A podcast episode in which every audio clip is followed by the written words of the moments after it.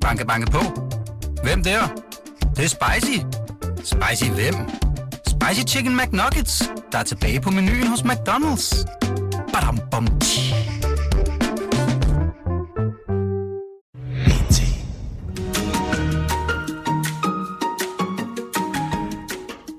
Så er det endnu en gang blevet torsdag, og dermed igen tid til en omgang nyt om, hvad der rører sig i Medie Danmark. Velkommen til Q&K, mediemagasinet sendt her fra BT Studier i Pilestræde i hjertet af København.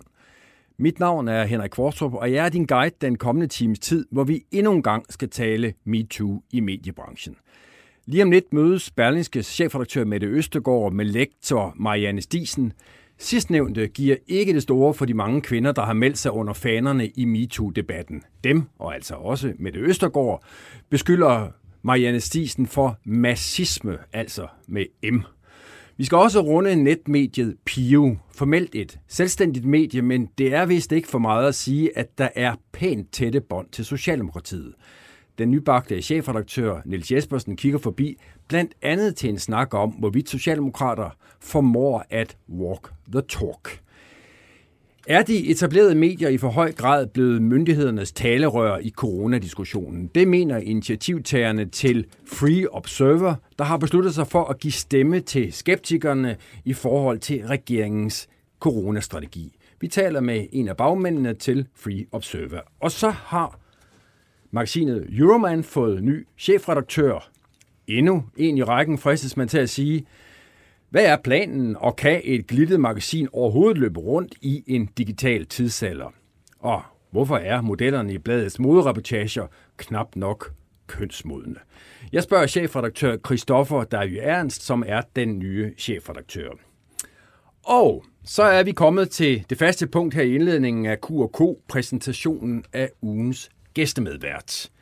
Det er dig, Samir Nava, øh, medlem af Folketinget for det radikale Venstre. Velkommen til. Det er en ære at have dig med. Tak skal du have. Og Henrik, før du går videre, øh, jeg har lyttet mig til, at du siger Nava. Må vi rette det til Nava? Det kan du tro, du må. Og ved du hvad, det er bedre, at du siger det nu, end at jeg får sagt det 50 gange forkert. Det er, det. det er hermed noteret. Tak fordi du siger det.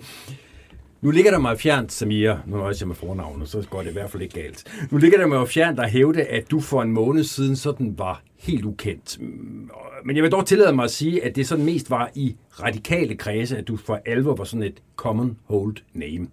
Men det har ellers lige, skal jeg hilse at sige, ændret sig. Du har vel fået det nærmeste en radikal nogensinde er kommet et folkeligt gennembrud.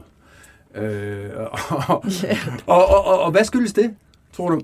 Jamen, øh, altså, jamen det, det, det skyldes vel, at jeg har, øh, jeg har sagt min mening omkring øh, øh, MeToo-kulturen, øh, at den også findes på øh, Christiansborg, at øh, jeg har sat, sagt, at der er tale om en råden kultur, og helt konkret så øh, er det jo fordi, at øh, en af journalisterne hos BT øh, ringede mig op og, og spurgte om, øh, om udenrigsministerens øh, 12 år gamle sag, om det var et klassisk eksempel på MeToo, og der svarede jeg øh, ja, i stedet for at dukke mig, i stedet for at sige ingen kommentar, og i stedet for at øh, ja, øh, prøve at, at, at gå lidt udenom øh, så, så, så jeg tror simpelthen, at øh, eller det var det, der, øh, der bragte øh, den her debat i gang på og hvordan har de seneste tre uger, der er vel efterhånden gået tre uger, hvordan har de været sådan også i en mediesammenhæng for dig? Jamen, det har jo betydet, at øh, telefonen har ringet rigtig meget. Øh, der har været mange øh, forskellige øh, journalister, der gerne vil øh, have en, øh, en kommentar. Øh, og, øh, og, og jeg er jo ligesom blevet en interessant person på en anden måde, end jeg var vant til. Øh, og især øh, ligestillingsområdet fyldte lige pludselig rigtig meget. Jeg er også beskæftigelsesordfører. Øh, så, altså, så, så det har jo på den måde været øh, nogle pressede uger. Øh, og jeg må indrømme, at jeg jo også, efter jeg blev valgt ind i Folketinget, egentlig har tænkt over, at på et eller andet tidspunkt, så rammer øh, det her øh, med, at medierne øh, ringer til mig, øh, sikkert, øh, fordi jeg får øh, sagt et eller andet, øh, kan vide, hvordan jeg håndterer det, og om jeg kan håndtere det. Øh, og, øh, og, og det er jo sådan en læring, man gør om sig selv undervejs, og, øh, og, og jeg står stadig. Øh, så, men, men lad mig så lige spørge øh, i forlængelse af det, hvordan er det at håndtere sådan, jeg vil ikke kalde det en shitstorm, selvom du vel også i et vist omfang har været ude i en shitstorm, på de, i hvert fald på de sociale medier, men hvordan er det sådan for første gang at skulle håndtere pludselig at være den absolute hovedperson efter at have levet et politisk liv i nogenlunde anonymitet?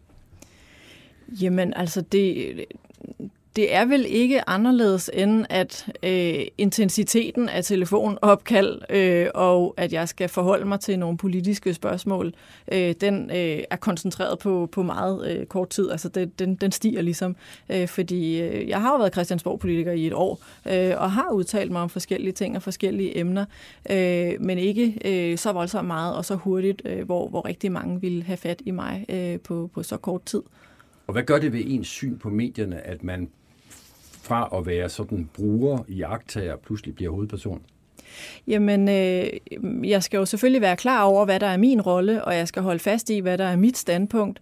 Øh, og, øh, og, og, og det betyder, at, øh, at jeg selvfølgelig også er ops på, hvad er det for nogle typer af spørgsmål, jeg bliver stillet. Hvad er det, øh, mit svar skal bruges til i en avis. Øh, og, øh, og, og det er da klart, at, at, at det er sådan nogle spørgsmål, man lige stiller sig selv en, øh, en ekstra gang. Øh, og, og jeg måske også øh, beder om at lige få mine citater til gennemsyn. Øh, det har jeg i hvert fald gjort øh, lidt øh, oftere efter øh, det her forløb. Øh, bare for at være sikker på, at jeg bliver citeret korrekt. Jeg ved fra den kollega her på BT, der, der ringede til dig, og som, som jo i virkeligheden var, var, var manden, der skrev den artikel, der startede det hele, ja. nemlig Peter Astrup, at du, da han øh, kontaktede dig, gjorde noget, som jeg faktisk ikke har oplevet politikere gøre særligt ofte. Det her med at sige, ved du hvad, øh, det vil jeg godt svare på, men først, når jeg lige har fået tænkt mig om. Mm og så skulle han ringe tilbage 10 minutter senere. Mm. Øh, der, der er en, man skal opleve noget nyt hver dag. Jeg har aldrig hørt den før. Nå, altså at en politiker lige tager sig betænkningstid? Nej, det har jeg faktisk ikke. Nå, øh, altså øh, jeg tror det Peter Astrup, din kollega der, han øh, fortalte mig, ligesom var det overraskende, det var, at jeg rent faktisk ringede tilbage efter 10 minutter og, og gad at svare på spørgsmålet. Øh, men, men det gør jeg da egentlig selv ret ofte, altså fordi, det er ikke fordi, jeg ikke vil levere svarene, men jeg vil gerne Øh, altså, jeg er politiker, mine ord bliver skarpskårende øh, af, af medierne, så jeg skal jo selvfølgelig levere dem korrekt. Hvad brugte du de 10 minutter på? Jamen, at tænke mig rigtig godt om i forhold til, hvordan øh, jeg skulle svare øh, han, på, på det spørgsmål, han stillede. Det var ikke, fordi jeg var i tvivl om min egen holdning, øh, men jeg vidste godt, at jeg bevæger mig ud på en grund, hvor at det her det bliver rigtig svært at svare på. Hånden på hjertet, ringede du til Morten Østergaard? Nej, det gør jeg ikke. Du tog den helt alene? Ja, altså jeg gik ind i et, øh, et, et rum, øh, hvor vores øh, pressefolk sidder og, og fortalte, at nu har jeg fået den her henvendelse. Øhm, og, og jeg har sgu egentlig lyst til at svare på den her måde. Øh, og, og 10 minutter er altså ikke særlig lang tid, når man sådan ligesom skal stå og forklare, både øh, Peter har ringet, og han stiller de her spørgsmål. Øh, og, øh, og, og så jeg brugte jo egentlig de 10 minutter på at overbevise både øh, øh, pressefolkene og mig selv om, at øh, selvfølgelig skal jeg ringe tilbage og svare det, som jeg mener.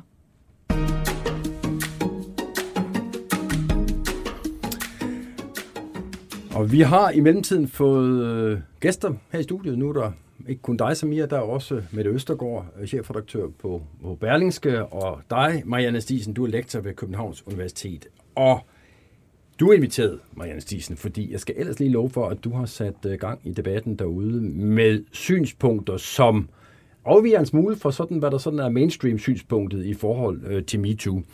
Du har blandt andet sagt, at øh, MeToo ikke er en bevægelse, det er en pandemi. Og så har du talt om, at der her er tale om en massisme, igen stavet med M. Det skal du altså lige forklare, hvad du mener med det.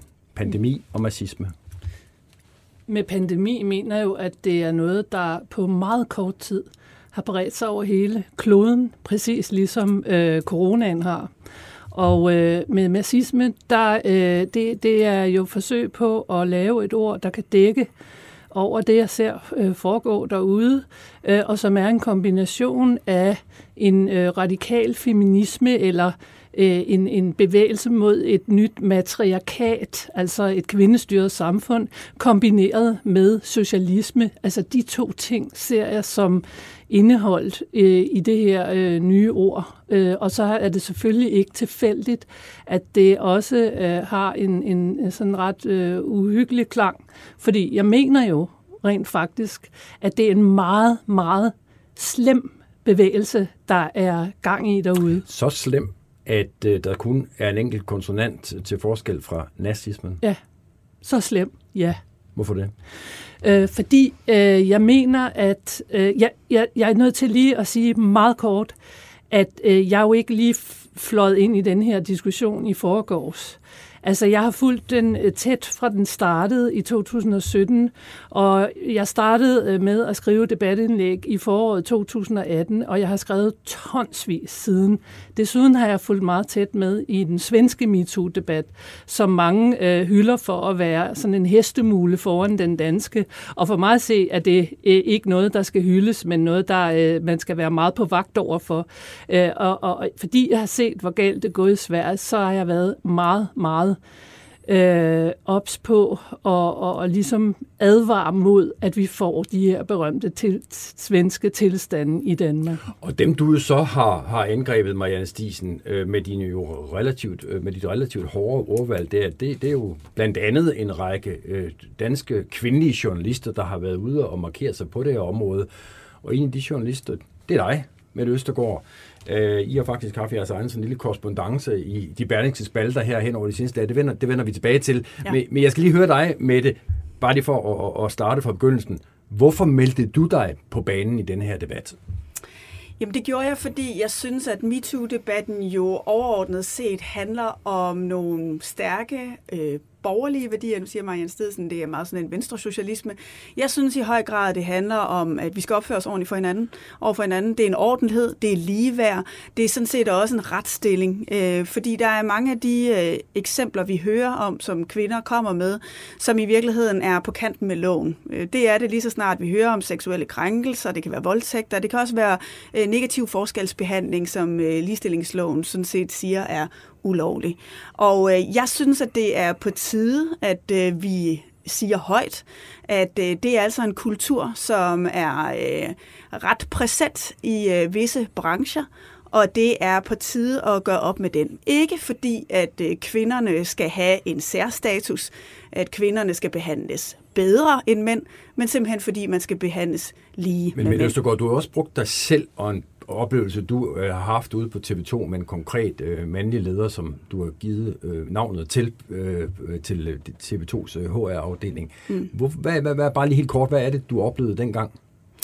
Jamen helt kort øh, oplevede jeg på det tidspunkt, øh, hvor jeg var øh, chefredaktør og kanalchef for TV2 News, at øh, jeg øh, blev hævet ind på min chefs øh, kontor en øh, uge efter, at jeg var blevet gravid, og havde fortalt, eller ikke jeg blevet gravid, men havde fortalt om, at jeg var gravid, øh, og, øh, og øh, blev... Øh, og fik den besked, at min graviditet var en anledning til at se på min fremtidige rolle. Øh, herunder forstået, at han havde svært ved at se, at jeg kunne varetage jobbet som chefredaktør fremadrettet øh, på grund af min øh, barsel og graviditet. Øh, og øh, det må man sådan set ikke. Øh, og øh, jeg øh, synes, at det er en sag, som så mange andre, som siger noget om, at vi i hvert fald ikke er helt langt nok med den ligestillingskultur, som vi måske tror, vi har. Og der er et brug for at få nogle af de eksempler frem i lyset for, at vi kan have et reelt højere grad af både ligeværd og, og retsstilling Men hvis den, hvis den oplevelse var så krænkende for dig med Østergaard, hvorfor fortalte du så ikke om den dengang? Jeg tror, der er øh, rigtig mange kvinder, som har været i samme situation, som jeg har været, og for hvem det kræver noget mod og øh, stille sig frem og fortælle den historie. Og øh, jeg må sige, det kan jeg også høre fra mange af de kvinder, som nu fortæller, at det, det er måske ikke noget, man øh, faktisk helt kan overkomme i situationen, øh, fordi det kan være ret grænseoverskridende. Øh, men det kræver noget mod, og det tager nogle gange noget tid, øh, før man har øh, den, øh, den mulighed. Det er jo ikke, fordi du vil ride med på en bølge nu.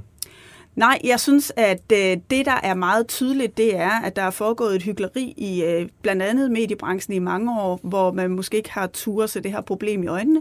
Og, øh, og det, kan vi, øh, det kan vi gøre nu, og det synes jeg sådan set er øh, fuldstændig fair og reelt, at vi øh, behandler hinanden ordentligt og ligeværdigt. Man siger, du har været ude konkret mm, mm, og, og kritisere mm, øh, Mette Østergaard ja, i den her sag. Hvad er det, hun, efter din mening, har gjort galt? Jamen, det kan jeg sige meget kort og klart. Øhm, øh, at jeg er jo, øh, hvad hedder det, fuldstændig enig med dine grundholdninger, og, og, og, og synes, det er dybt sympatisk, at du vil gøre noget for ligestilling osv. Jeg mener bare, at det er fuldstændig naivt at forestille sig, at MeToo-bevægelsen skulle kunne bruges til en ordentlig ligestillingsdebat.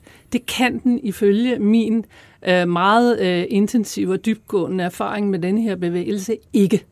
Det kan den ikke, fordi den skrider øh, øh, i grøften og, og, og øh, bliver til en form for masse psykose, hvor der ikke er øh, overhovedet proportioner i tingene mere. Altså alt bliver væltet ned i den der gryde med krænkelser og, og, og, og sex-chikane, altså fra øh, nogen, der har sagt, øh, var du sød, øh, og til nogen, der er blevet klappet bag eller har fået en besked som dig.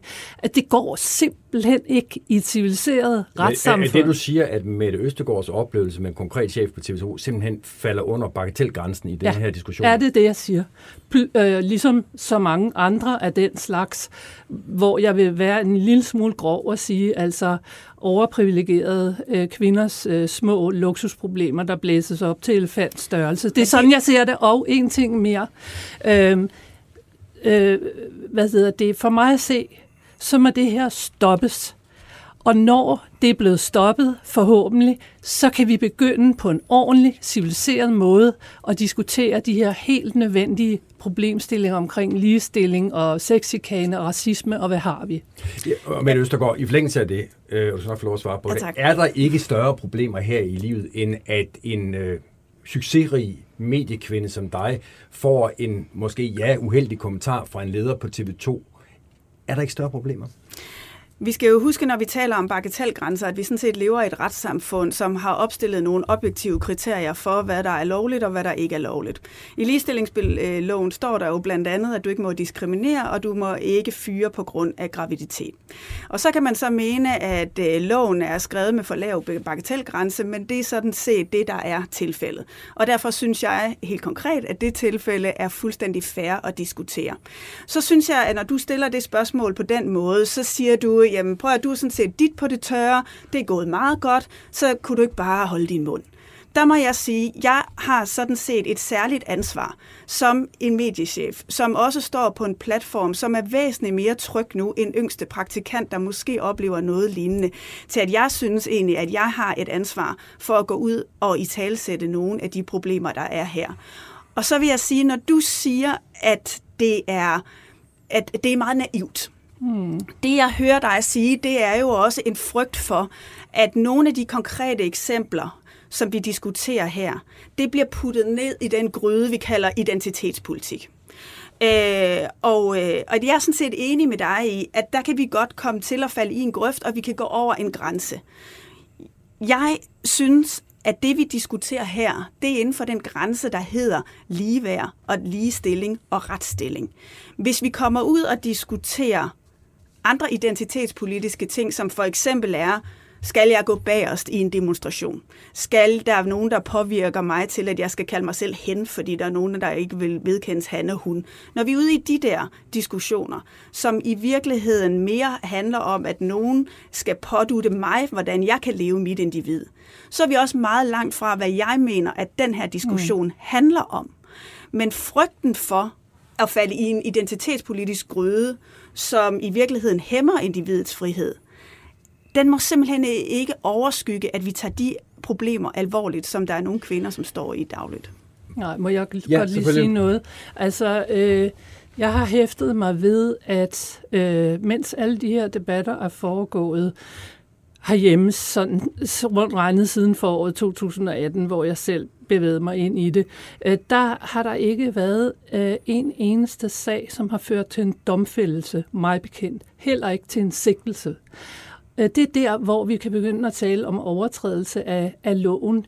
Øh, altså det meste af det andet, det handler om sådan en nymoralisme, en feministisk øh, nymoralisme, og jeg synes, den borgerlige fløj, ikke mindst et medie som Berling, skal lukke øjnene for, hvordan I bliver brugt Men må af den ikke lige yderste stoppe- venstrefløj. Stisen, må, jeg, må jeg i- lige stoppe dig her? Altså, Jo. det du i virkeligheden siger her er, at for at noget skal kunne kvalificere til at være komme ind under MeToo-diskussionen, eller burde kunne kvalificere til at komme ind under MeToo-diskussionen, så skal der altså være en straflovsovertrædelse. Øh, jeg synes i hvert fald, det er meget interessant, at vi ikke har set den eneste. Og hvis Jamen, det, men, men kan der ikke være krænkelser, uden at det har noget at gøre med straffeloven? Selvfølgelig, selvfølgelig kan der øh, være krænkelser, men, men der må man jo ligesom holde tungen lige i munden. Ikke? Altså, hvad, hvad er en krænkelse? Det er der jo snart ikke et menneske på den jord, der men... ved. Og en anden ting, altså hvis Berling skal gå så meget op i ligestilling, øh, hvorfor er det så kun øh, hvad hedder det, diskrimination af kvinder, man er interesseret i? Der har jo lige været en sag, som øh, Henrik Dahl har peget på med øh, hvad hedder det, mandlige forskere, der de bliver diskrimineret, når der skal ansættes til nye stillinger på universitetet, hvor øh, en berlingske journalist bare fuldstændig ukritisk refererede en rapport, som forsøgte at nedtone denne her diskrimination. Hvorfor skal det kun gå den ene vej? Må, må jeg sige noget til det? Ja, fordi det, du bevæger dig ind i nu, det er nemlig at tage den her diskussion og putte den over i en identitetspolitisk gryde, hvor jeg ikke synes, at den hører til. Der er mange paralleller, men det er virkelig det, det er den meget klare sti, vi skal, vi skal formå at gå på. Det, der er særligt for Berlingske, det er, at vi har to ansigter. Vi er en virksomhed, hvor vi skal have en nul-tolerance over for sexisme, og vi skal kunne håndtere, at man kan gå på arbejde uden at blive krænket. Det har vi sendt meget klart signal om, det vil vi ikke finde os i. Det er klart, der skal vi kunne opføre os ordentligt over for hinanden. Så har Berlingske det andet ansigt, som er, at vi jo øh, er en del af den offentlige debat, og vi har nogle journalistiske diskussioner om, hvordan vi dækker de her sager. Og når du siger, Hvordan er det, I dækker sexisme? Hvordan øh, dækker I ligestilling? Så er du over og diskuterer på den journalistiske bane. Og for mig at se, er det rigtig, rigtig væsentligt, at vi ikke lærer nogle af de her sager påvirke, hvordan vi laver journalistik. Vi, kan, vi skal kunne skrive om krænkelser af mænd, vi skal kunne skrive om krænkelser af kvinder, vi skal kunne have en åben diskussion om, hvordan vi diskuterer både MeToo og sexisme ja, generelt. Vi må sige, aldrig ja. komme derhen, nej, vi må aldrig komme derhen, hvor det er nogle bestemte holdninger, som dikterer, hvordan vi skal se journalistisk på den her sag. For så er det, vi bevæger os over i en New York Times-tankegang, ja, som jeg lige, tror, du er nervøs lige nu for. er det kun øh, krænkelser af kvinder, der bliver, øh, hvad hedder det, som avisen svømmer over med, øh, i alle mulige afskygninger, og det er ikke ligestilling. Du har faktisk, du har faktisk skrevet, at Berlin skal være glidet over i en feministisk socialisme. Altså det, det er jo gætter på, at du ikke betragter som en kompliment øh, med Østergaard. Nej, og jeg synes sådan set, det er at negligere den her sag og gøre den øh, partipolitisk.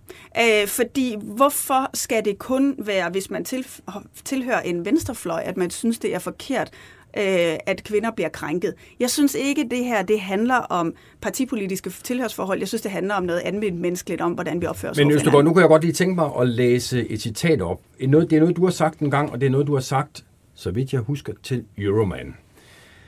Der har du sagt, I, og der må jeg forstå, det er Euromans læsere, I skal vide, at lige så snart I tror, I har regnet den ud, ændrer vi, altså kvinderne, lydløst algoritmen. Men det er jo også derfor, at I elsker kvinder og aldrig bliver færdige med os. Og når jeg læser det her citat op, så er det fordi, det har du skrevet i et af dine indlæg, øh, Marianne Stisen, og synes, forstår jeg, mm. at det skylder med det Østergaards en forklaring mm. på, hvordan kan hun mene det, og samtidig være aktiv i MeToo-bevægelsen. Først, før vi giver med det lejlighed til at svare på, hvordan det hænger sammen, så skal du lige fortælle mig, hvorfor du egentlig synes, der er en, øh, en logisk brist her. Jamen, det da, man skal da altid forfølge, når folk siger en ting den ene dag, og en anden ting den anden dag. Men det hvorfor, er det to, hvorfor er det to forskellige ting? Jeg forstår det simpelthen ikke. Øh, det er det, fordi nu citerer jeg også Mette for noget andet, øh, nemlig øh, et, et øh, hvad hedder det, ældre citat, hvor hun siger, at køn øh, ikke har været et problem for hende i hendes øh, karriere, øh, men, men alder har været et problem. Og, og jeg citerer det selvfølgelig, øh, fordi øh, øh det i den sammenhæng i Euroman øh, bliver sagt øh, på en sådan lidt mm, ja, fløtende måde, eller hvad vi kan sige, altså, som hænger godt sammen med de billeder, der er af dig i, i Euroman. Hvad, hvad, og jeg kan hvad, bare mener, hvad mener du med det? Altså, at Mette spiller på at være kvinde i Euroman? Ja, det, præcis. Du siger? Lige præcis. Og, og, og, og sådan lig, lægger op til, at ja, nu må I jo se, om I kan regne os ud. Men altså, det der er i det, øh, det er jo, at man kan jo ikke den ene dag øh, ville øh, være øh, sexsymbol øh, for mænd, og så den anden dag begynder at gå på barrikaderne og, og, og kæmpe øh, imod øh, sexisme i snart sagt øh, enhver afskygning, selv den mest hvor, bagatelagtige. Med det altså, sammenhængen i det her, skal du forklare. altså, med Marianne Sisen. Ja, nu vil jeg så sige, at, at dem, der så øh, nu vil gerne google det interview og de billeder af Euroman, tror jeg bliver slemt skuffet. Øh, de vil nok gerne se lidt mere øh, hud, end, end det du, øh, sådan som du øh, formidler det.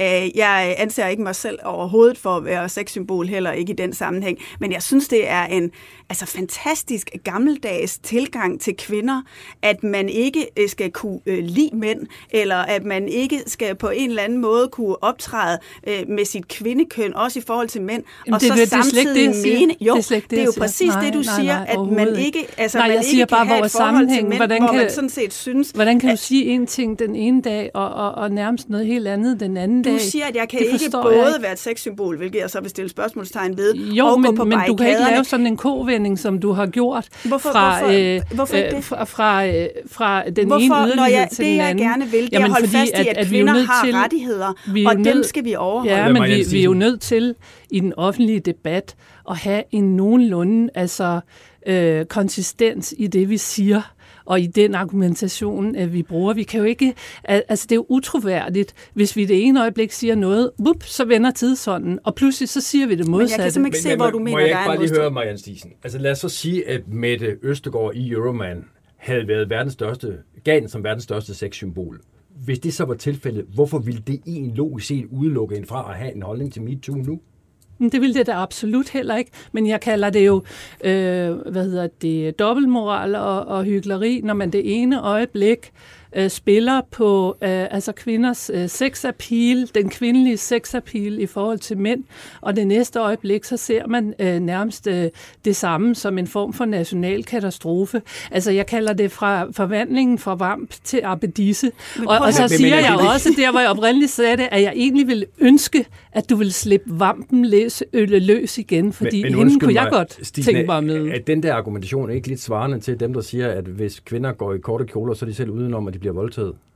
Øh, ej, ved du hvad, øh, det, det, det synes jeg altid ikke. Når det er sagt, så vil jeg gerne stå på mål for, at jeg selvfølgelig øh, synes, at hvis du stiller dig op og vrikker med numsen direkte op i en hoved på en mand, og han bliver seksuelt opstemt, så kan du altså ikke komme og brokke dig over det bagefter. Altså, det er som at forlange, øh, hvad hedder det, øh, noget, som, øh, som simpelthen er, er umuligt, Men det er jo øh, fordi at det vil kræve, at du støvsuger samfundet for, øh, for testosteron og for mandlige drifter, og det kan jo ikke lade sig gøre for helvede. Samia Nava, Ja, du jeg er her synes- også. Jamen, det er, for jeg synes, det er meget interessant at, at, at være vidne til den her debat, fordi den jo på en eller anden måde også understreger, at det her, øh, som det meget er blevet tegnet op, jo ikke er kvindernes kamp mod mændene, øh, eller øh, rød mod blå.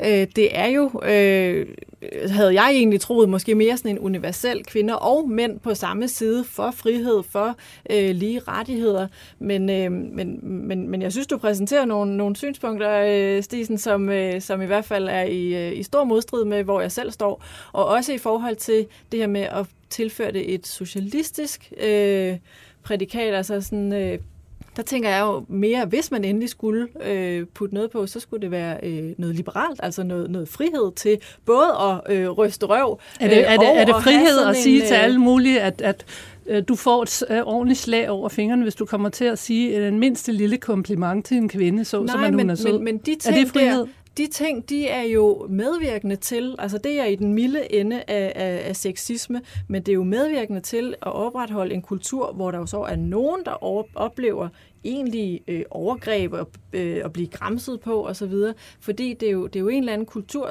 øh, og, og, og en glidebane, som, som jeg i hvert fald ikke synes, at, at nogen er tjent med, Lad, hverken lad, eller lad mig lige helt kort nævne, at Ulla Terkelsen netop har været ude og sige, hele sin meget, meget lange karriere, der har hun oplevet lige så mange kvinder grams på mænd som omvendt. Det er da også et stort problem, at, øh, men, men altså, Jo, i, men dag vi, ser du jo øh, bare, at det, der vi er kan vel også, kvinder, der altså, vi frem. kan vel også bevæge os ind i en øh, nymoralistisk øh, kultur, hvor vi alle sammen går og er så sindssygt bange for hinanden. Men, altså, ja, vi skal så øh, småt til at runde den her diskussion af, som kunne vare hele udsendelsen, er jeg helt sikker på, men nu har Mette Østergaard markeret, og Mette, det skal være sådan relativt kort. Ja, men jeg synes, at det er Marianne Stidsen, som putter det ned i en nypoetanisme, og som synes, at det er moraliserende, hvis man siger, at bare fordi, at man har en holdning til, at kvinder skal være ligeværd, så kan man ikke samtidig have et fornuftigt, positivt forhold til mænd.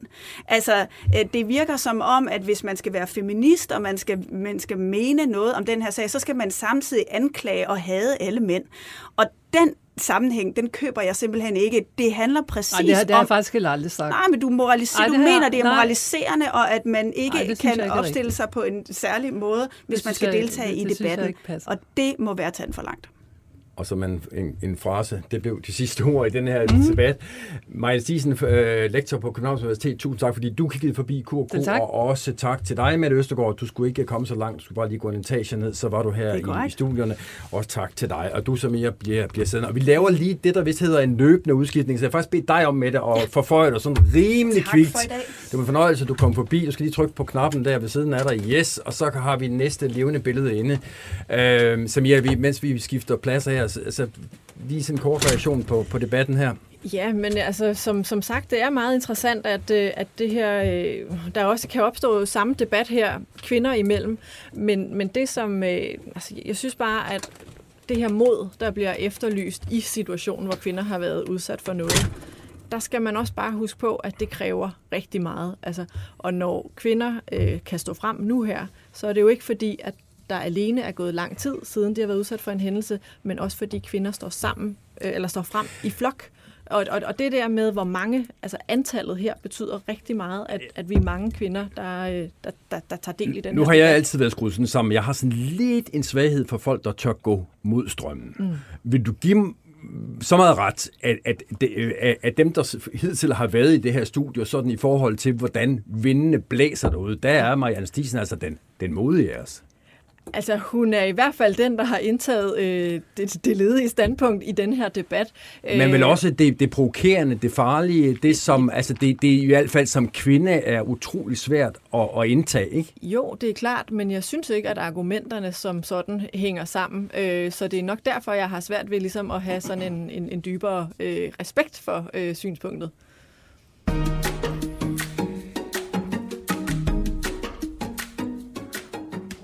Og så tror jeg næsten, jeg kan love, at det sidste ord om MeToo er blevet sagt, i hvert fald i denne her udsendelse. Jeg tør ikke love, at det sådan er sagt sådan for godt, for det, det tror jeg ikke, det er. Øhm, så vi er dit medieforbrug, øh, er det også et, der gør, at du indimellem går ind på piu.dk? Det er meget sjældent, jeg kommer øh, ind på, øh, ind på piu.dk. Øh, jeg bliver en gang imellem ringet op af en journalist øh, derfra, øh, som lige vil have en, en kommentar. Øh, det er ofte som beskæftigelsesordfører. Øh, at, øh, at jeg bliver interviewet. Øhm, og nogle gange så ser jeg radikale Venstres øh, politik udlagt om mig selv som beskæftigelsesordfører omtalt, uden at man lige har øh, gjort sig øh, ja, øh, øh, hvad skal man sige, lige ringede mig op og spurgte, øh, er det her egentlig korrekt, og, og mener du det? Øh, så, øh, så det er sådan en, øh, det, ej, det, det er sjældent, at, at jeg kommer der, men, øh, men jeg ved da, hvad PIO er. Den må være chefredaktør. I øh, glemmer at få kommentarer fra det radikale venstre. Ja, det vil jeg da gerne høre mere konkret på. Du må meget gerne tage fat i mig og henvise til de artikler, du mener, at vi ikke har hørt de radikale, fordi det skal der selvfølgelig rettes op på, hvis det er tilfældet. Og chefredaktøren, der taler her, er øh, Nils Jespersen, relativt nytiltrådt, ikke sandt, øh, Nils? Øh, to måneder siden eller sådan noget? Jo tak. At du trådte ind ad døren. To måneders jubilæum i dag. Nu var jeg lidt polemisk i min introduktion her, øh, inden du kom ind i studiet. Jeg sagde, at officielt er øh, Pio et uafhængigt medie, og så tilføjede jeg, men, men det kræver vist ikke sådan øh, øh, den, det store mod at hævde, at øh, der er en socialdemokratisk forbindelse. Var jeg, var jeg for, for hurtig på aftrækkeren der? En forbindelse, det må du lige uddybe. Ja, men nu spørger jeg dig. Er der en forbindelse mellem PIO og Socialdemokratiet? Øh, ikke formelt. Altså, vi er et medie, der har et øh, demokratisk socialistisk idégrundlag, øh, og det er godt klar over, at det er meget provokerende for mange, som forventer, at, at mere medier skal have et øh, liberalt eller konservativt idégrundlag, men vi har så et af udgangspunkt i arbejderbevægelsen, men der er ikke nogen formelle bånd mellem os Socialdemokratiet. Jamen, så glem de formelle, så, så lad os tale lidt om de uformelle. Altså, hvis, hvis man skulle sige, hvilket parti står øh, PIO nærmest, hvad ville det så være for net? Det vil jeg sige var Socialdemokratiet. Så, så der er uformelle øh, øh, bånd? Ja, men det er jo ikke unormalt, at medier, der har et øh, politisk standpunkt, altså udgangspunkt i politisk værdigrundlag, at der er nogle værdier, der ligger tættere på dem. Altså det berlinske medie står vel tættere på Liberal Alliance til op på Socialdemokratiet. Det er vel også relativt ukontroversielt at hæve det. Så, så altså man, man, man kan efter din mening, Niels Jespersen, sammenligne Berlingskes borgerlige sådan grundsyn øh, med det, at øh, Pio har et socialdemokratisk grundsyn. Altså, der er sådan set, det, det, det er to medier, der i virkeligheden er lige neutrale. Altså, det er jo ikke to ens medier. Nej, det er med altså, på, men, men i forhold til neutraliteten og i forhold til bånd til politiske partier, der kan man sige, det, det kommer ud på et. Mm, nej, ikke i praksis, fordi vi er også et medie, som jeg er også klar over, hvor øh, opinion og lederstof fylder langt, langt mere, end det gør på noget som, me, som Berlingske. Altså, jeg synes, Berlingske er en fremragende vis, og selv har været stolt af at skrive på den. Øh, vi er jo ikke et alternativ til medier som Berlingske. Vi er supplement. Altså, vi er et supplement for folk, der synes, at der mangler et medie, der har det ideologiske udgangspunkt, som vi har, og som interesserer sig for øh, arbejdsmarkedsstof, blandt andet øh, med den vinkling, som vi synes er interessant, som jeg også synes, der har manglet i de andre medier. Den her diskussion om, hvorvidt Pio er socialdemokrat eller ej, den er virkelig ret gammel. Altså, det er jo, det, den startede jo dengang Henrik Sass Larsen stadig var i politik, og han gik ud og sagde, at det sådan set var, var, var, var, var fuldstændig uafhængigt. Øh, og, og det fik jo mange til sådan at, at, at trække en lille smule på smilebåndet. Jeg, jeg sidder bare og undrer mig over, hvorfor ikke bare Niels Jespersen kalde en spade for en spade, så I kunne undgå den diskussion og sige, ja, vi er et socialdemokratisk medie, og bedømmer os ud fra det. Jamen, jeg siger også, at vi er et medie, der har et demokratisk socialistisk udgangspunkt. Så I er socialdemokratiske? ja, vi har et demokratisk socialistisk udgangspunkt, men det var også, Socialdemokratiet det er jo ikke det samme som, som ideologisk udgangspunkt. Altså, at du er et borgerliberale vis, betyder jo ikke, at du er enig med Venstre i alt. Øh, og vi er jo ikke nødvendigvis enige med Socialdemokraterne i alt. Men vi har det samme ideologiske udgangspunkt. Altså, vi tager udgangspunkt i arbejderbevægelsens værdier. Det er jo kooperation, det er fagbevægelse, det er også Socialdemokratiet. Men jeg kan faktisk på, på stående fod komme i tanker om ret mange øh, situationer, hvor, nu taler vi Berlinske, hvor Berlinske har været uenige med den borgerlige regering. Kan du lige sådan på stående fod komme med nogle eksempler på, hvor Bio har været uenige med den socialdemokratiske regeringspolitik. Du kunne læse min forrige leder, hvor jeg kritiserede regeringens corona-ansats for ikke at være ambitiøs nok. Så, så det, altså det, det er et eksempel på, at... Men, men jeg vil også sige, jeg er godt klar over, at der er rigtig mange, der vil måle mig på, hvor meget jeg tør være uenig med regeringen. Og dem kommer jeg nok til at skuffe, for jeg er ikke sat i verden for at drive medie for de folk, der aldrig kommer til at synes om det, jeg laver. Altså, jeg er sat i verden for at drive et medie for mine læsere, øh, og de har et udgangspunkt, og de savner en, øh, en, en et, et take på virkeligheden, som jeg synes, Pive leverer. Og det er sådan set det, jeg går op i. Og, og så må folk så altså, selv, sådan set selv danne deres holdning om, nok. om de synes, det er kritisk nok. Okay. Hvad er det så for et take på virkeligheden, du som nybagt chefredaktør gerne vil give dine læsere? Jeg synes, der mangler et medie, der ser verden fra et lønmodtagersynspunkt. Øh, jeg synes, at når du ser diskussionen i Danmark, så tager den meget ofte udgangspunkt i, øh, den tager udgangspunkt i København, den tager udgangspunkt i de mest øh, vellønnede og dem med de længste uddannelser. Og der er overhovedet ikke noget galt i at være vellønnet, have en lang uddannelse, eller bo i København. Jeg er sådan set også, i hvert fald har en fod i de tre kategorier. Men, men vi, vi mangler en virkelighed, hvis, hvis det er det eneste, der kommer. Hvis du har to medier, som jeg beundrer og synes er fantastiske, for eksempel Berlingske Politikken, de skriver jo grundlæggende for de samme mennesker. For samme mennesker, der har to forskellige ideologiske udgangspunkter, altså du har højre og venstre, men det er sådan set, hvis du kigger på indtægt og, og, og bopæl og, øh, og uddannelsesniveau, så er det meget det samme. Og der synes jeg, at der mangler et medie, der, der ser verden fra et andet perspektiv. Og dermed antager jeg også et medie, der, der hylder, at man organiserer sig fagligt, for eksempel. Ikke? For eksempel, ja. Og nu kan du nok regne ud, hvor jeg er i gang med at krabbe mig hen, fordi det har vagt en vis, øh, det har vagt en vis øh, opsigt, at du øh, på de sociale medier har søgt øh, medarbejdere til at skrive blandt andet anmeldelser. Ja, det har jeg jo ikke. Altså, det er jo ikke et jobopslag, det her. Altså, jeg, jeg, skulle ikke have, jeg skulle ikke have foreslået kultur, for det er noget, der mange steder betales for. Jeg skulle have holdt det til min oprindelige idé, som var at sige, hey, har du ikke lyst til at skrive ja. mere eller mindre frit i pive, indtil jeg finder et kulturbudget, så kan du, jeg ligesom du, du, du skriver på, øh, jeg tror det er øh, Instagram, nej undskyld, Twitter. Ja, det er Instagram. Øh, er det Instagram? Ja.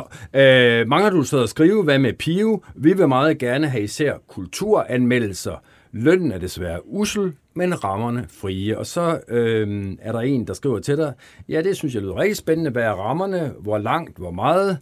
Øh, og du svarer så, jamen øh, det er så uselt, at det ikke er eksisterende, indtil jeg får et freelance budget. Og så lægger du faktisk øh, hovedet på blokken, fordi du, du, kalder, du erkender, at det måske er øh, lidt mærkeligt, fordi som du skriver, det er selvfølgelig uværdigt for, for et pro-union tidsskrift.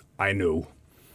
Så du var godt klar over selv, at den var, den var ikke helt god, den der. Ja, jeg skulle have ventet til, at jeg har et øh, mere robust budget til at bede efter de her ting. Jeg skulle have holdt det til at opfordre folk til at, at bidrage med opinion. Men var det, er det ikke bare den gamle historie om, at en ting er jo at have nogle rigtig fine holdninger til, hvordan tingene skulle være skruet sammen. Når man selv skal til at udleve de der samme principper, så bliver det straks lidt vanskeligere. Så henviser man til budget og ja, ja, ja, ting. det er du fuldstændig ret i. Altså, der, er jo, der er jo den der bedste af alle verdener, ikke? hvor for eksempel Berlingske Medie heller ikke tager imod statstilskud, fordi det gør man ikke som borgerlig medie. Men jeg tror, det er der plejer at sige, så god er verden ikke. Det er den som regel ikke, nej. Præcis, og, og kunne jeg ikke leve med de øh, vilkår, så skulle jeg selvfølgelig selv være blevet forblevet freelancer, hvilket jeg også var for to måneder siden. Øh, men det er en fejl at bede folk om at levere kultur. Øh, det skulle jeg ikke have gjort. Jeg skulle have holdt det til at bede folk om at levere opinion. Men, men Niels Jespersen, nu kan det godt være, at det er bare mig, og det er jo ikke, jeg skal jo være den sidste til at kritisere, at du, du ligesom nuancerer på dit synspunkt, men når jeg læste de noget ophedede debatter, du havde med indtil flere øh, de, debatredaktører i går aftes, så forekommer det mig, at du har blødt lidt op på, hvor, hvor, hvor meget du, i forhold til, hvor meget du forsvarede dig der.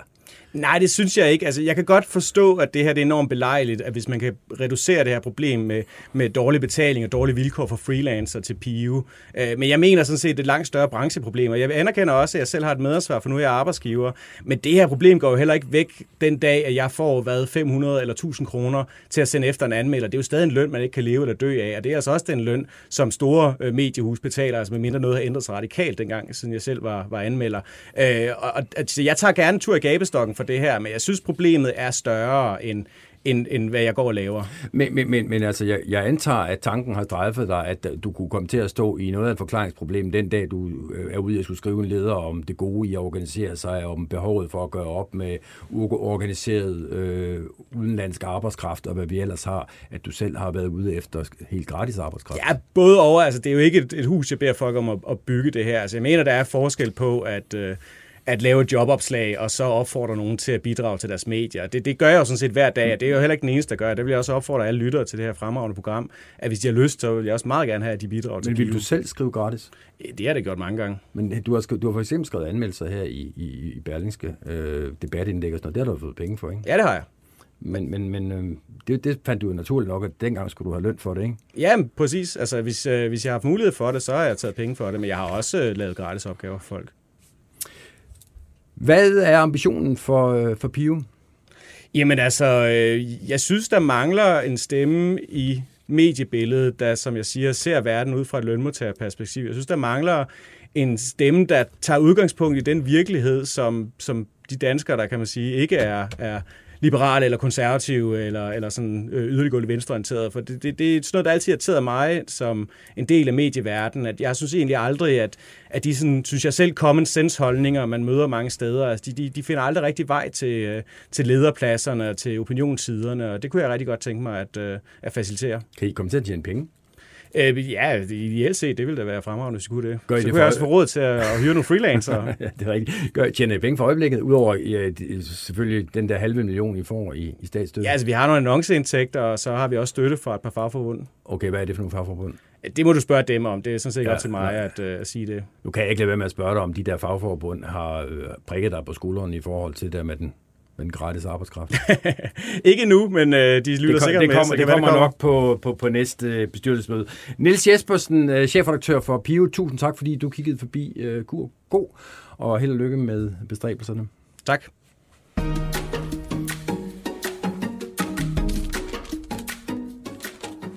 Nå, nå Samir, nu var Niels Jespersen også lidt inde på corona og, og, og så videre. Altså, hvad, hvad tænker du om den dækning, der har været af, af corona i de danske medier her? De, ja, vi, vi kører snart på syvende måned, eller kører på syvende måned. Ja, altså, øh, jeg, jeg, jeg synes, det er, der, der er god øh, oplysning, altså, og, og det er virkelig også det, der, der er behov for lige når det kommer til corona, sådan ud til, til alle borgere og på, på forskellige niveauer i øjenhøjde med, øh, med, med forskellige mennesker. Jeg har ikke sådan øh, den, den helt store finger at sætte på... Øh, på formidling af, øh, af det, som vi vedtager politisk, eller det, som øh, regeringen nogle gange beslutter. Det betyder ikke, at jeg ikke kan være uenig i, øh, øh hvordan øh, corona håndteres. Øh, men, øh, men, men jeg synes sådan set, at, at medierne over en, en bred kamp øh, er, er til stede, og, og, og også tager det, tager det alvorligt og videreformidler til borgerne. Men det er jo den klassiske diskussion der, skal man som medie være øh, sådan talerør for i, i nogle myndigheder, eller skal man være dem, der er kritiske? Hvor ligger du i den diskussion? Jamen, jeg synes, at øh, altså, lige til, til en start, da vi, vi lige pludselig blev, øh, blev ramt af, af corona og nedlukning og sådan, så, så tror jeg egentlig, at det, jeg synes, det var meget fint at have medier, som videreformidler det ud øh, til borgerne, at nu er reglerne sådan her.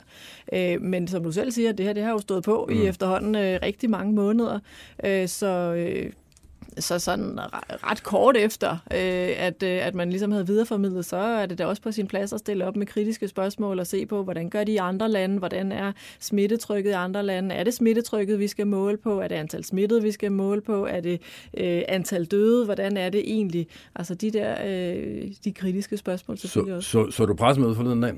Nej, det gjorde jeg faktisk ikke. Jeg vil lige spille et lille øh, klip for dig her fra, øh, fra en seance, der opstod på et, øh, et presmøde med Magnus Heunicke her og Søren Brostrøm øh, forleden dag. Men jeg kunne største spørge Søren Brostrøm om det samme, fordi at, at I har også svaret negativt på, at de har nogen dokumentation for, at der findes en virus, som hele den her pandemi og det, høre, det giver jo ikke mening, at der står og, og tager sådan en op i næsen på os. Altså, det, det er jo absolut overhovedet ikke nogen tvivl om, Hvem at vi har en ny virus, som spreder sig blandt mennesker. Det er fuldstændig veldokumenteret. Ja, det vi hørte her, det var faktisk øh, et noget uventet optrin, fordi det, der var sket øh, forleden dag, var, at en øh, mig fuldstændig ubekendt journalist, der sagde, at han kom fra Sjællands Medier, hvad det så end er for noget, jeg tror, det var til, til lejligheden opfundet, var kommet ind på det der presmøde og havde så øh, budskabet om, at der fandtes slet ikke noget øh, coronavirus. Det var bare noget, vi alle sammen havde opfundet. Øh, og, og det er klart, jeg tror, de fleste er enige om, at der er vi ude på konspirationsteoretikernes øh, overdrev. Men man kan vel godt, som i at forstå, at dem, der tillader sig at være måske kritiske over for håndteringen, godt kan blive lidt irriteret over indimellem at blive slået i hardcore med de der typer som ham der, eller dem, mm. der mener, at Bill Gates uh, bare er ude på at tvangsvaccinere os alle sammen, og, og hvad vi ellers uh, har af, af, af ja. eksotiske teorier. Altså, øh, den her lydbid, den, den havde jeg faktisk øh, hørt fra pressemødet, og øh, det her, det er ikke kritisk øh, journalist, øh, journalistik. Altså, det, øh, det er øh, far-out øh, konspirationsteorier, som der også er nogle influencer og musikere, der ligesom har, har bidraget til, og det synes jeg ikke hører nogen steder øh, hjemme. Øh, der, er, altså, der er en klar skillelinje mellem, hvad der er kritisk journalist, som jo egentlig er at, at stille opfølgende spørgsmål og være kritisk over for, hvordan gør Danmark i forhold til resten af verden, og så egentlig at sætte spørgsmålstegn ved, har vi overhovedet coronavirus? Og, og nu skal jeg understrege, at når jeg bruger det her klip som, som optag til mit næste indslag, så er det ikke fordi, jeg siger, at øh, dem, der har lavet Free Observer, er sådan nogle lallende konspirationsteoretikere, der tror, at øh, månen er en grøn ost. Men øh, alligevel, så, så er det jo, hvad nogen lidt har det mistænkt for, og det var blandt andet noget af det, øh, jeg talte med Martin Jung om, da jeg havde ham i studiet her øh, for et stykke tid siden det vi synes, vi har savnet, øh, specielt her de sidste seks måneder, det er nogle øh, anderledes perspektiver. Og ikke bare anderledes perspektiver, men sådan modsatrettede synspunkter. Og vi, når vi lytter til, til pressen, ikke bare i Danmark, men i hele verden, så siger pressen jo om sig selv, at den er god til at håndtere det modsatrettede synspunkt.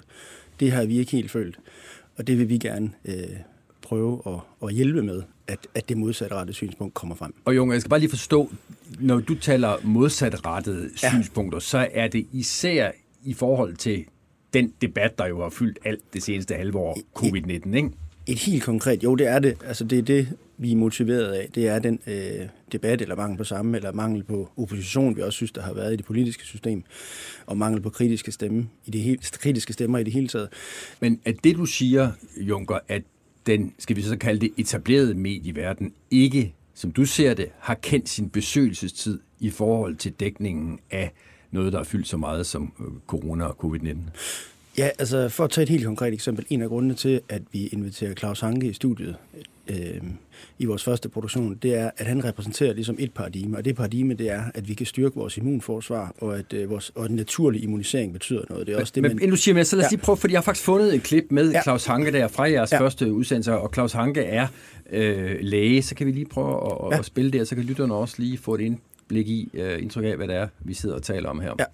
Og hvad er så det lægelige råd til os helt almindelige mennesker, som uh, frygter uh, det, der sådan foregår sundhedsmæssigt i dag? Tag den med ro, hold afstand, vask hænder, uh, sørg for at tage din uh, D-vitamin, selen, C-vitamin og have noget rød solhat, altså ikke sådan en der, men uh, noget echinacea i beredskab, hvis der skulle komme smitte. Okay. For det kan alt sammen dæmpe den farlige cytokinstorm.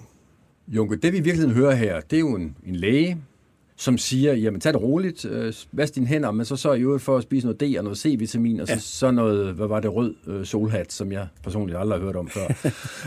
og så er den ligesom klaret. Altså, mener du seriøst, at det er det ene paradigme, og det andet paradigme er så det, alle andre læger fortæller os?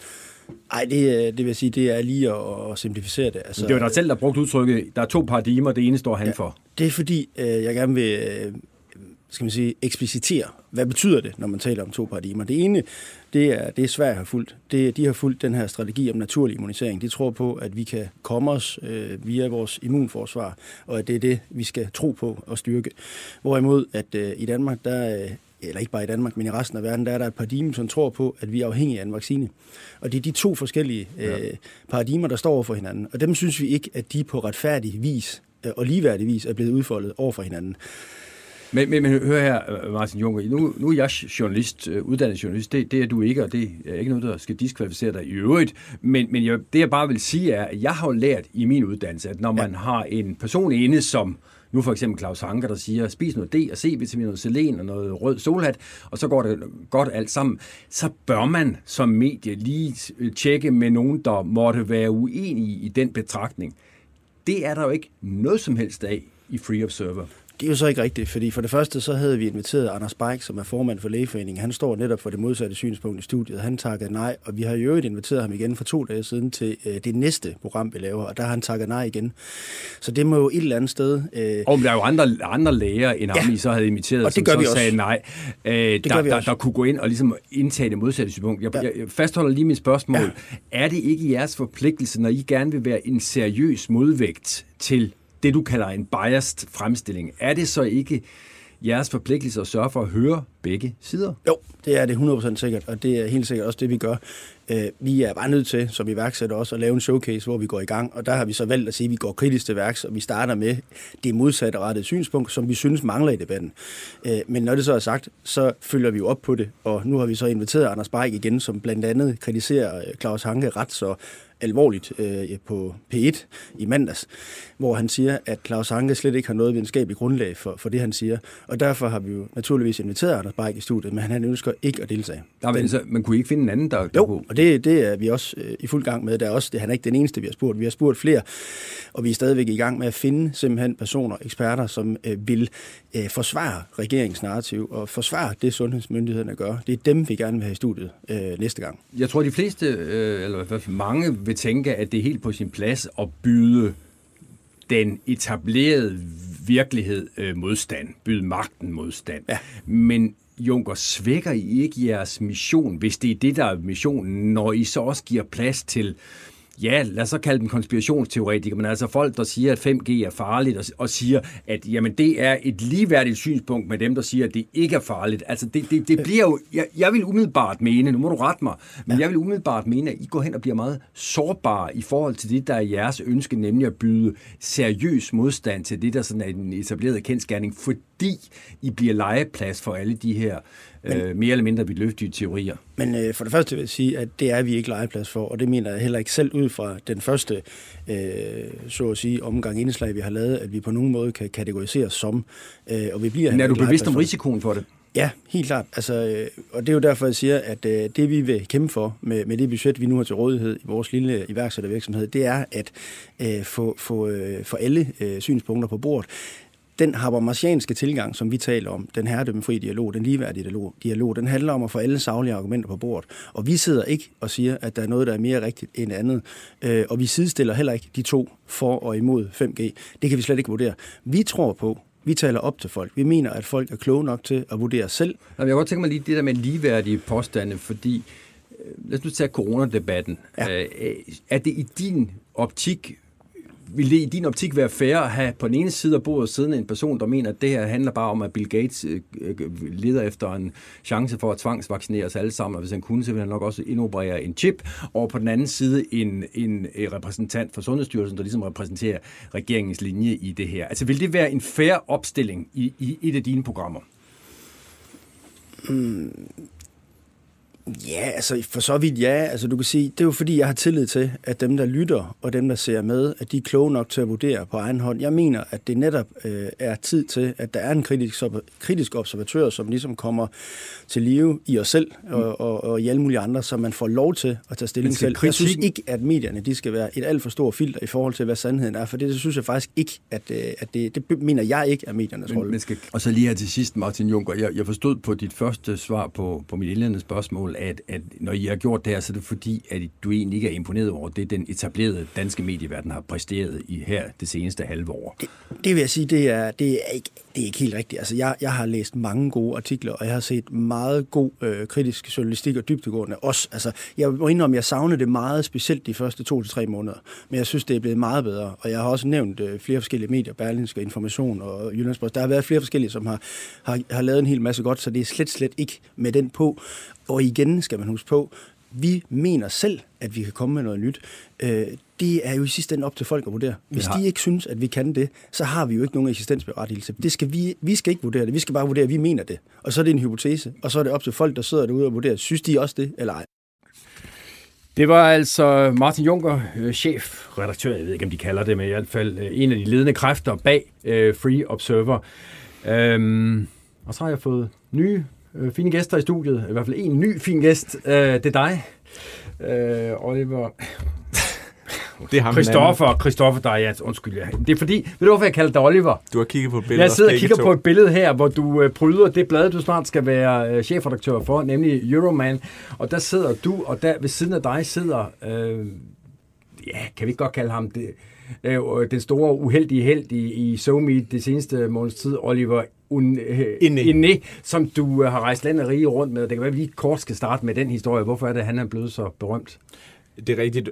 Oliver og jeg har en podcast på Euroman, ja. øhm, som hedder Arbejdstitel, og Oliver øh, gav et interview til det medie, der hedder Heartbeats, for ikke så lang tid siden, ja. en måneds tid siden, hvor han øh, udtalte sig om jeg tror, den handler om at være en ærkekøbenhavner. Ja, hvad der skulle til for at ja. være en ærkekøbenhavner. Og så, og så sagde han noget om smør på brødet, øh, som, øh, som var et eller andet med, at man skulle kun smøre smør på brødet øh, for hver bid, man tog, ja, ja. og ikke som man gør sikkert i Jylland, med, som jeg selv vil gøre, en, hel, det hele. en hel håndværker ja, ja, ja. på det hele. Ikke? Og det er du så nødt til, antager jeg, at ændre på nu, hvor du er blevet chef ja, nu skal, for, ja, for, for, for Min vaner må fuldstændig kraftigt ændres nu. Ja. ja. Nå, med denne lidt kiksede start, hvor ja. jeg fik kaldt dig Oliver, øh, så det må, det må du undskylde. Så skal jeg sige tillykke med, med jobbet på, på, på Euroman. Tusind tak. Øh, og nu kigger jeg over på min gæstemedvært, øh, Samia. Altså, hvad, er det noget, du læser, Euroman? Nej, øh, det ved jeg ikke. Altså, det bliver sådan helt... Øh, hvad hedder det, min sønders bekendelse her, fordi jeg sagde også nej, da du spurgte, om jeg havde, var inde på Pio ja, så meget. Ja.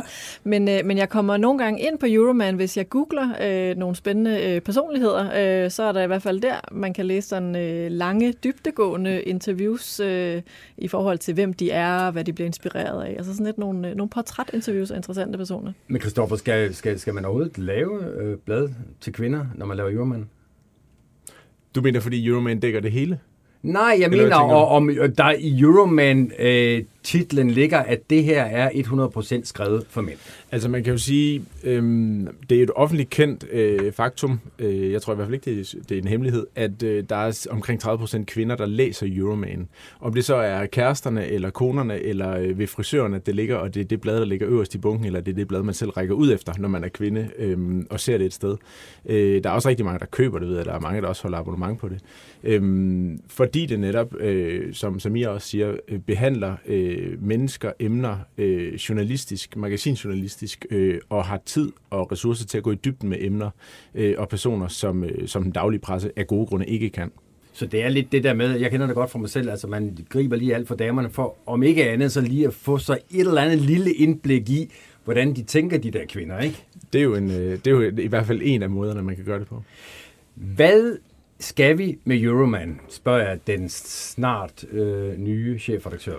Altså Euroman er jo et magasin, som har eksisteret i mange år. Øh, rigtig mange af os, øh, tror jeg, vi skal godt sige, er vokset op med Euroman og er blevet øh, ældre med Euroman øh, og er blevet både øh, klædt på, er blevet oplyst, er blevet øh, begejstret af Euroman, øh, har fundet inspiration, er blevet klogere, øh, og det er det, som Euroman skal kunne. Euroman er jo... Øh, øh, ligger over i et, et, det er jo et livsstilsmedie, og det er, et, øh, det, det er underholdning for rigtig mange mennesker.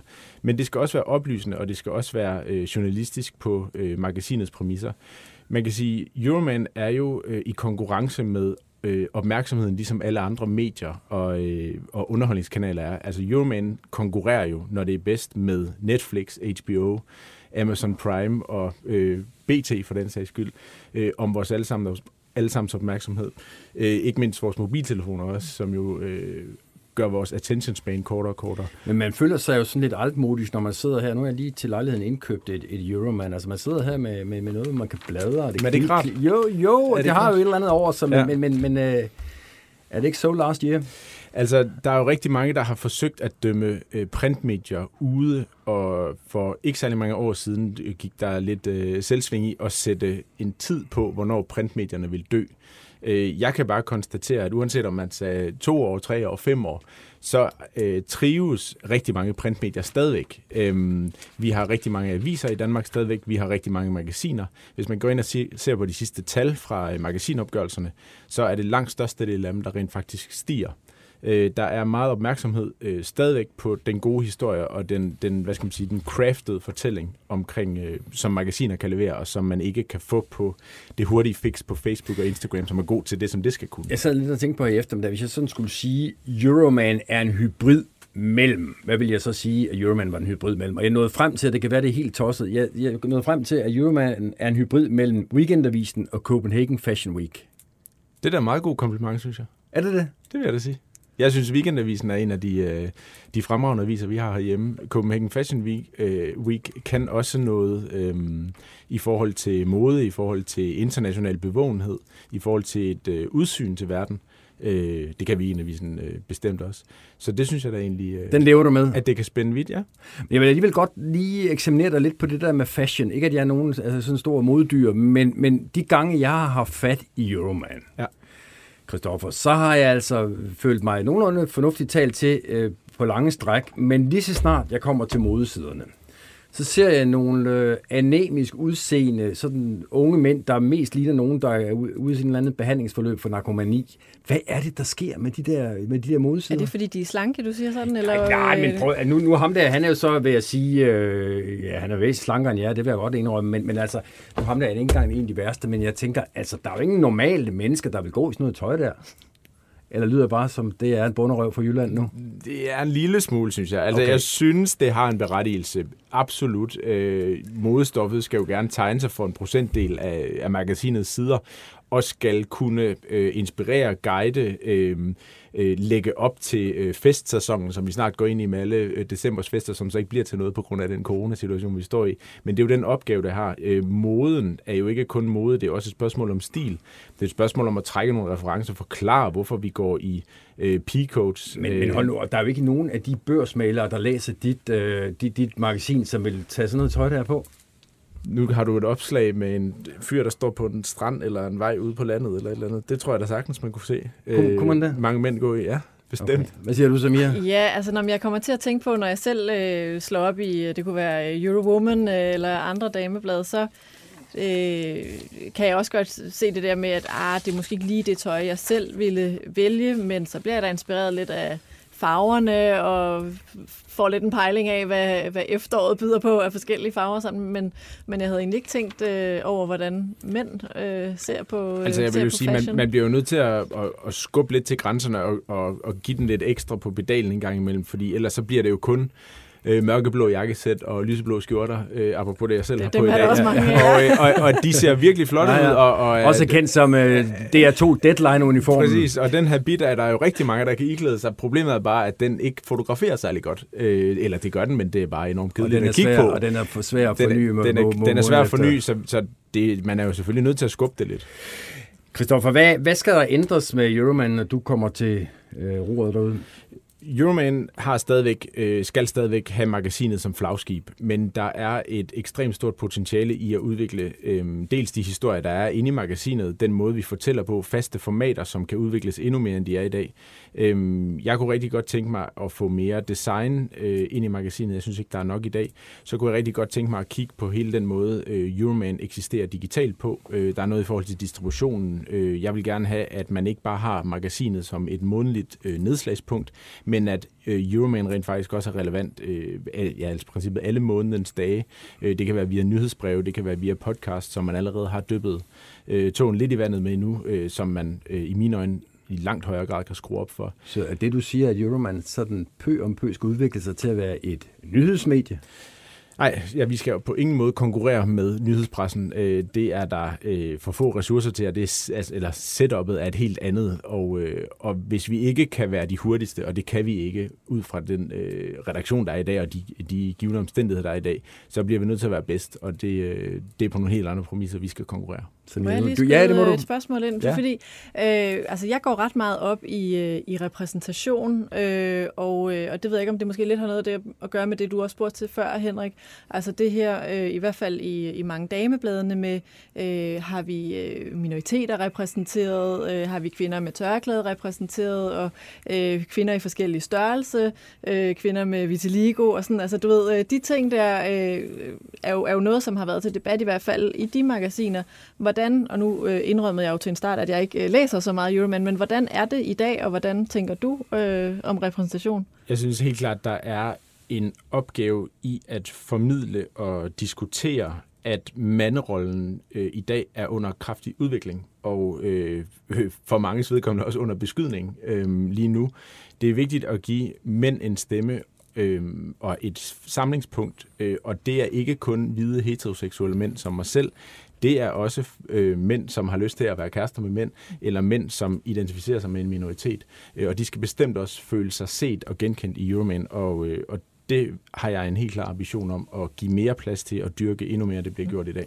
Nu lovede jeg jo faktisk før, at vi havde sagt det sidste ord om MeToo i denne her øh, radio. Det stopper aldrig. Det stopper aldrig, og, og, og jeg kan sådan set ikke lade være med at spørge dig, øh, Christoffer. Altså, hvor ser du et hardcore mandeblad? Misforstå mig ikke, jeg ved godt, det er ikke den slags mandeblad, men dog et mandeblad i den aktuelle MeToo-diskussion vi er nødt til at give stemmer og give et øh, skabe et fællesskab og et fælles rum for de mænd, der lige nu er derude, som føler, at kvinderne er ved at overtage det hele. Og det er ikke fordi, jeg skal øh, gå ind og sige, at øh, alt er okay. Det var jo men, faktisk det, Marianne Stisen sad og sagde men, tidligere i udsendelsen. Men min pointe er, jeg bliver, vi skal ind og sige også, det er okay, at vi holder vores kæft en gang imellem og lader kvinderne tale, fordi kvinderne har bestemt meget at byde på, og det, det, bliver, det er i høj grad Euromans opgave. Og manderollen i dag er, og den moderne mand, synes jeg, anerkender kvinder uden overhovedet at tøve Men, på noget. Må jeg, må jeg ikke lige spørge, altså det her med mænd, der skal holde sin kæft, er det i, i MeToo-debatten, at så skal man overlade det til kvinder? Er det det, du mener? Fordi jeg mener jo faktisk som kvinde,